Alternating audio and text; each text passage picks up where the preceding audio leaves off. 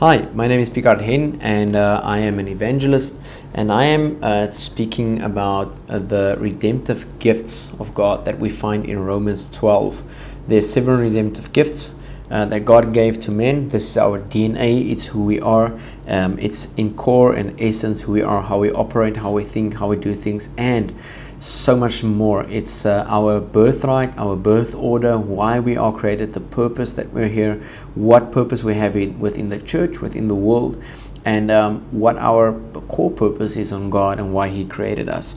So, if you have tuned in now for the first time, I would encourage you, this is part five, that you would go back to um, my podcasts on iTunes, Spotify, and uh, on SoundCloud and uh, go listen and check out part one, two, three, four, and then five. Otherwise, you're going to miss out on so many things. But I am super thankful that you're here. Welcome on this podcast, and uh, let us just dive in um, where we left off in part four.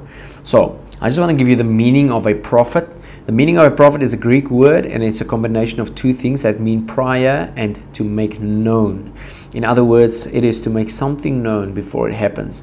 The Greek word can be used in two separate ways. First of all, it's for the manifestation gift of prophesying. God sovereignly makes things known to the individual who is going, uh, what is sorry, what is going to happen in the future. That is the kind of usage that we're accustomed to for the word prophet. I know that many times uh, we hear the word prophet. Some people get scared. They say, "No, God said not to, uh, to you know, to be aware of false prophets." And this and that and the other. And uh, also, we know if you're in church and uh, we're familiar with the word prophet, sometimes we think when the prophet comes to the church, everybody's going to get a word from God, something that God is saying about their life and what's going to go forward. And that is amazing. I love the prophets, I love the prophetic, I love how God is making stuff known um, about the future, stuff that happened, where, where we are at now, and how God sees us. Um, but the prophet brings us into the, the place where we are edified, built up, and established in the ways of God as well. But the manifestation gift of prophesying that it's speaking of here, where God sovereignly makes something known to individuals on, on what's going to happen in the future, it's when the Holy Spirit speaks to you about the now and what is upcoming. But the redemptive gift of prophet that we're um, handling now and that we're diving into, it does the same thing just in a different way. Why? Because the redemptive gift of prophet is designed principle, principle by design, meaning it basically prophesies on what is written already and basically on principles. Um, so let's say there's a bunch of clouds, the weather is um, building up, and the um, the thunderstorms are getting really like loudy, but there's no rain yet. The redemptive gift of prophet by principle would say we've got to get our cars out of the way, get everything in the garage, bring all, in all the toys, make sure that everything's packed up, nothing stays outside. Why? Because it's going to rain.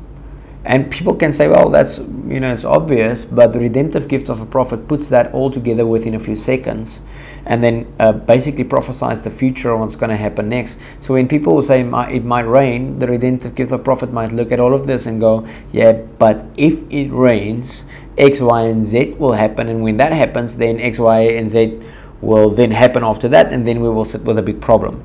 So, where other people might see something as a small problem, the redemptive gift of a prophet, by principle, puts everything together, sees the future, and goes, Oh, shucks, we have a problem. He might mention it, and some people might think, Man, this dude is just too, too, too much. Um, but he puts something, um, he, he prophesies uh, basically the same thing but in a different way using principles and he can know in advance what is going to happen a good redemptive prophet is one who can build, not just one who criticizes. Why? Because that's one of the downfalls or weaknesses of a redemptive gift of prophet. They're very critical. Any carnal, immature prophet can run around saying that this is broken, that's wrong, and this is what you shouldn't do, and that and that we should actually know that this is very, very damaging to the church when someone runs around to go, hey, well, this is wrong, this is what you should do, this is what you shouldn't do, do this, make this right, fix this, do that Another thing, it's damaging to the church because the redemptive gift of prophet also has no filter. They only see right and wrong, uh, good and bad, and, uh, and they want to vent it. They have a bunch of words every day that need to come out, and they don't care who hears it and how people receive it, but they're going to say it anyway. A good prophet is someone who can embrace the problem and apply the principle in such a way as to effectively repair the problem. Why? Because also the redemptive prophet is someone who wants to fix, they want to solve problems.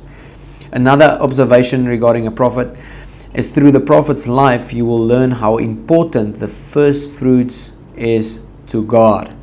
And this is something that we don't always touch on, but through his life, you'll see that the prophet is very much on first fruits. The very first thing that God created, I believe, was time. And here's why before you can create space, you have to have time. So he created time, then space, then natural law, and then matter. All the while, all of us need to give God the first fruits of our time. It seems to be much more critical for the prophet to do it. Whatever configuration, whether it is the first fruits of the week, the month, the year, the first fruits of a new project, God seems to require the prophet that he sanctifies the first fruits of a prophet. Otherwise, he will devour it. It is this is the arena of the relationship between God and man. That third level of natural law that we spoke about in uh, uh, part 3 and part 4. As we recognize that God has a claim on time uh, and dedicate the first fruits of the time, the rest is sanctified in a great way. So let's look at some of the other seven uh, compound um, names of God or Jehovah in the Old Testament, which also parallel the gifts of, um, of the redemptive prophets or of the redemptive gifts. I know that we've spoken about the sevens in Scripture and how the seven redemptive gifts parallel most of the hundreds of sevens in Scripture. And Jehovah Jireh is one of the seven compound names um, of Jehovah in the Old Testament that seems to parallel the gifts. And the first one is Jehovah Jireh, the Lord will provide. And this is so interesting how uh, it applies to the prophet. This was given in the context, the Lord will provide, context of commanding uh, God commanding Abraham to sacrifice Isaac. It made perfect sense to Abraham in the context of the Gentile nation he was living in. And we got to understand that God was still developing and unfolding the truth of who he was and how he wanted to relate to mankind.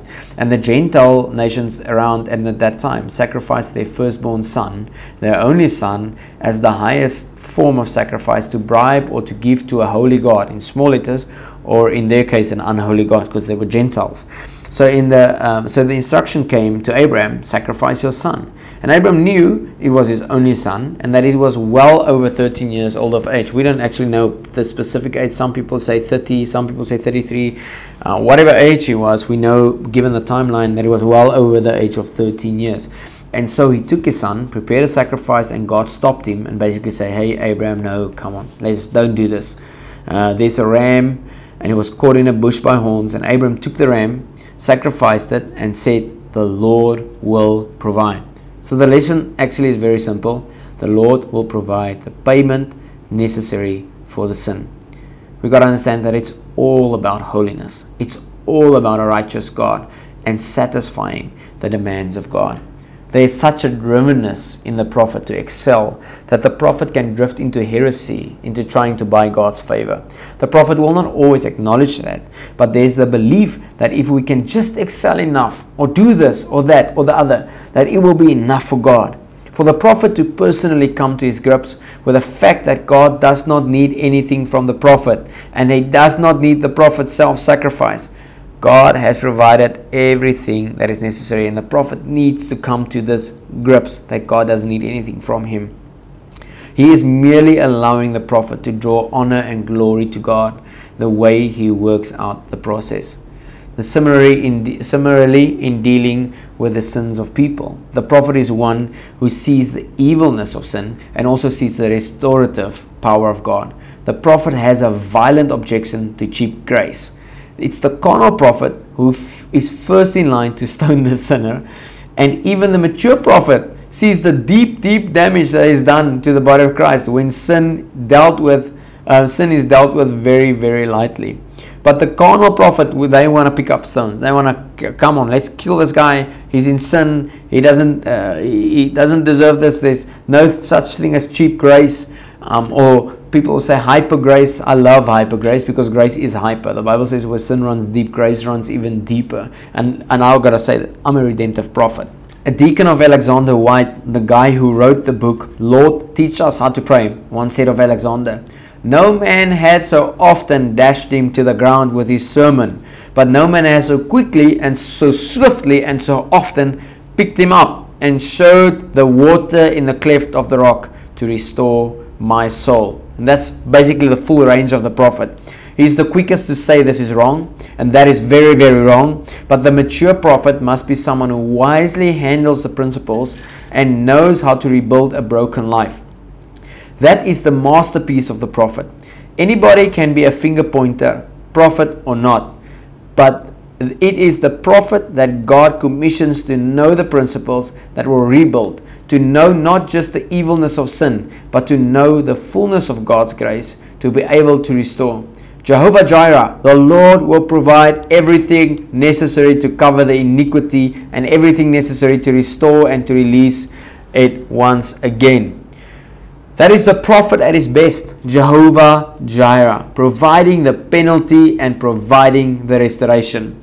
The prophet is one that is drawn to brokenness. You will usually find um, that the prophet is the one working on the too extreme kind of people. The prophet has very little use for the grand national average that just fills the church pew. Church pew. He spends his time with the leadership and with those who are broken but wants to be restored. It doesn't matter how badly they are broken. What brokenness is and what the brokenness is, and it doesn't matter how hopeless they are and in uh, in themselves, and that there's something that rises up within the prophet, a holy rage, a fierce anger that the devil would dare to destroy a work of God, a human being, a city, or a community that God has created. There's a passionate desire to bring the principles, to apply, to restore, rebuild, and release into the fullness of the birthright of the prophet. That is the heartbeat of the prophet in his maturity. Now let's go to another uh, one of the sevens in Scripture, and it's the brazen altar. The brazen altar is part of the seven furnitures in the tabernacle. The first thing as you come into the outer courtyard is the brazen altar. That's where it all has to begin.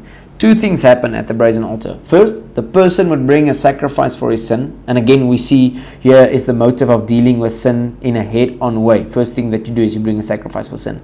And second thing is the sinner comes to the priest and offers a sacrifice a sin offering, a guilt offering, and a burnt offering. But we overlook the fact that it is um, it is at the brazen altar that the prophet also brought his thank offerings fellowship offerings, and praise offerings. We see the prophet's passion for celebration. The prophet is the first in line with glory stories, and he's the quickest to celebrate and celebrate extravagantly the things that God has done. Think about the prophet and his full range of emotions, not just in the sinfulness of sin, but celebrating in advance before it is even done, celebrating the restorative work of God. The prophet can look into that broken individual who no longer has hope and no longer has dignity. He sees him um, in the in a place where God can have him. The, basically, the prophet will see someone where they can be and not where they're at. They see in him the fingerprints of God and the call of God on their lives. The prophet speaks life and restoration. He comes alongside the broken person and partner with him because the prophet is celebrating celebrating years before the individual gets to reality. The prophet celebrates who he is and who he can become once again when liberating principles are applied to remove him from his bondage. Man, I wanna I wanna say this. I have I'm a redemptive gift of a prophet. I cannot tell you how many times I've laid out the principles. Tell people, listen, you gotta do this. When you do this, this will happen, and God will do this in your life, and this and that and the other, and I will lay everything out. And the people will just turn around and not do anything of those. And the next week they're back. Yeah, but listen, you got to pray for me, and I will tell them, hey, have you done all of that stuff that I told you? No, not really. Well, then nothing's not to work. Go back, go do that stuff. God has laid out principles for us to walk in the fullness of what He has paid for. But if you do not follow the principles or do what God has said, we're to have a problem. So the prophet celebrates uh, who people can become when liberating principles are applied to remove them from the bondage. The brazen altar celebrates both aspects the awfulness of sin and the glorious restoration that God is able to do and desires to do through the prophet.